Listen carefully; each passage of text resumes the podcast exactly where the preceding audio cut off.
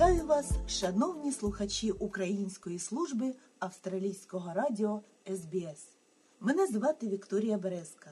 Мешкаю в Україні і хочу познайомити вас з історією оборони одного з найбільших міст моєї батьківщини. Харків, друге після Києва за економічним значенням місто України, величезний мегаполіс героїчно відстояв свою приналежність до України. Спершу навесні 2014-го, а потім наприкінці лютого та початку березня 2022-го. Двічі путінські орди обламали об нього зуби, обламали несподівано, бо ж очікували, що промисловий гігант через примусово закладену в радянські часи російськомовність впаде їм до ніг легко, наче Клеопатра до ніг Цезаря. А як же? Прорахувалися. Багатонаціональне українське місто і не думало коритися.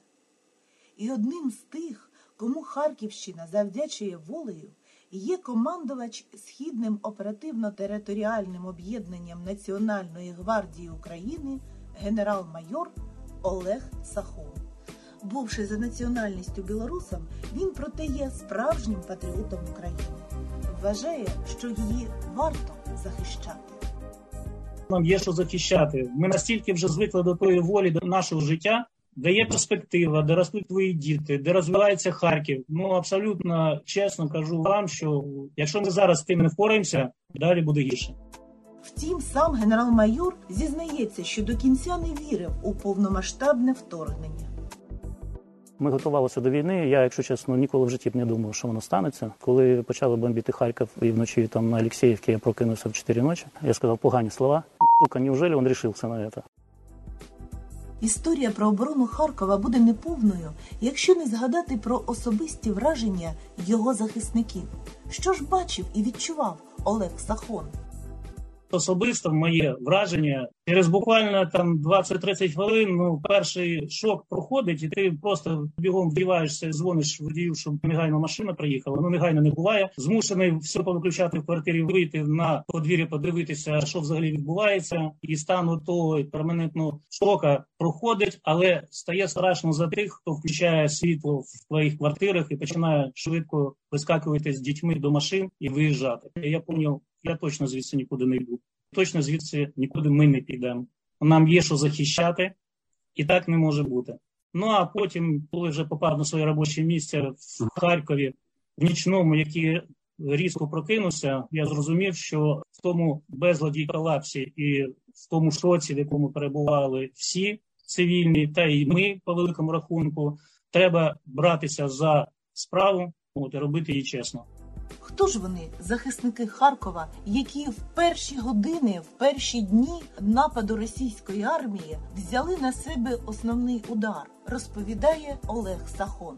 Харків надзвичайно великий мегаполіс. Втримати його тими частинами, які на той момент були не розгорнуті, було дуже важко. Ми тільки розпочинали боронити Харків своїми тими силами, які були в гарнізоні Харкова, і військова служба правопорядку, і національна поліція, звичайно, і всі навчальні заклади, і МВС, і звичайно збройних сил України, які дислокувалися, і наша академія національної гвардії України, в тому числі, всі зрозуміли, що будемо робити. Да, саме перші дні були важко давалося, тому що ми спочатку мали би зрозуміти, хто нам керує і хто які задачі ставить. І от саме тут, от в ті моменти, надзвичайно важливо було приймати рішення особисто і нести за нього відповідальність. Що ми по великому рахунку і зробили? Я не чекав з Києва, поки мені дозволять застосовувати зброю. Ми прекрасно розуміли, хто до нас їде, з якою метою. Що ж насамперед допомогло їм вистояти? Генерал-майор Олег Сахон вважає, що добра координація всіх підрозділів. А на мою думку, вже згадане ним вміння брати на себе відповідальність. 80% успіху під час ведення бойових дій закладався ще в мирний час. І я з великою шаною скажу про всіх командирів частин харківського гарнізону, не тільки Харківська, а у нас велике територіальне управління від Сум до Маріуполя, які не сиділи, склавши руки, і займалися рекогностировкою виконання бойових завдань. Виїжджали, прогнозували напрямки колон противника, звідки буде заходити, наступати. Ми облітали нашими БПЛА всі позиції майбутні, які ми планували для того, щоб взяти і створити оборонне кільце навколо Харкова. Є певні алгоритми. Ми його просто виконали. Звичайно, що не все з першого разу вдалося, але поєднання зусиль підлеглих і начальників всі зрозуміли, що це наша справа. Сили були розподілені, пішли на околиці міста Харкова. Ну а артилерійському дивізіону 3 бригади і нашому начальнику артилерії, полковнику Журмабоєву, вибачте, я вже сказав, розвертай арту бистро, будемо. Ну і далі погане слово. Будемо їх.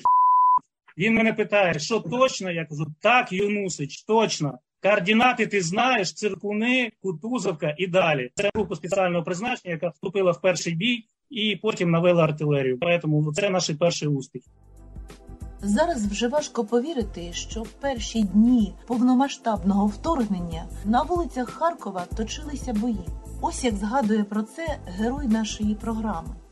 Мій перший бій в Харкові на вулиці Гіршмана. Саме це були підрозділи Національної гвардії Російської Федерації, які проривалися до центру. Це було надто відповідально, надто неочікувано. Але ми щастя вийшли із того поєдинку. У нас правда були втрати, але ми маємо досвід спілкування з таким противником. Коли несуться бронемашини по місту, в якому ти і уявити собі не міг, що таке взагалі може бути, і коли вони вскакують на тебе неочікувано і під гуркіт кулеметних черг, розстрілюючи все навколо в кукушках, як ми їх називаємо, зверху там сиділи кулеметники, і вони зупинилися під нашим вогнем на цій вулиці. Стрільба велася навіть зі всього бортового озброєння. І ми, звичайно, теж в той бій зв'язалися. Побачили, що ми нищимо їх, вони попадають в нас. Ну і після того той страх особистий перед тим, як розпочати взагалі війну, я вважаю, оце той якраз Рубікон, який просто ти сам собі переборов і зрозумів, що далі треба воювати і відстоювати Харків.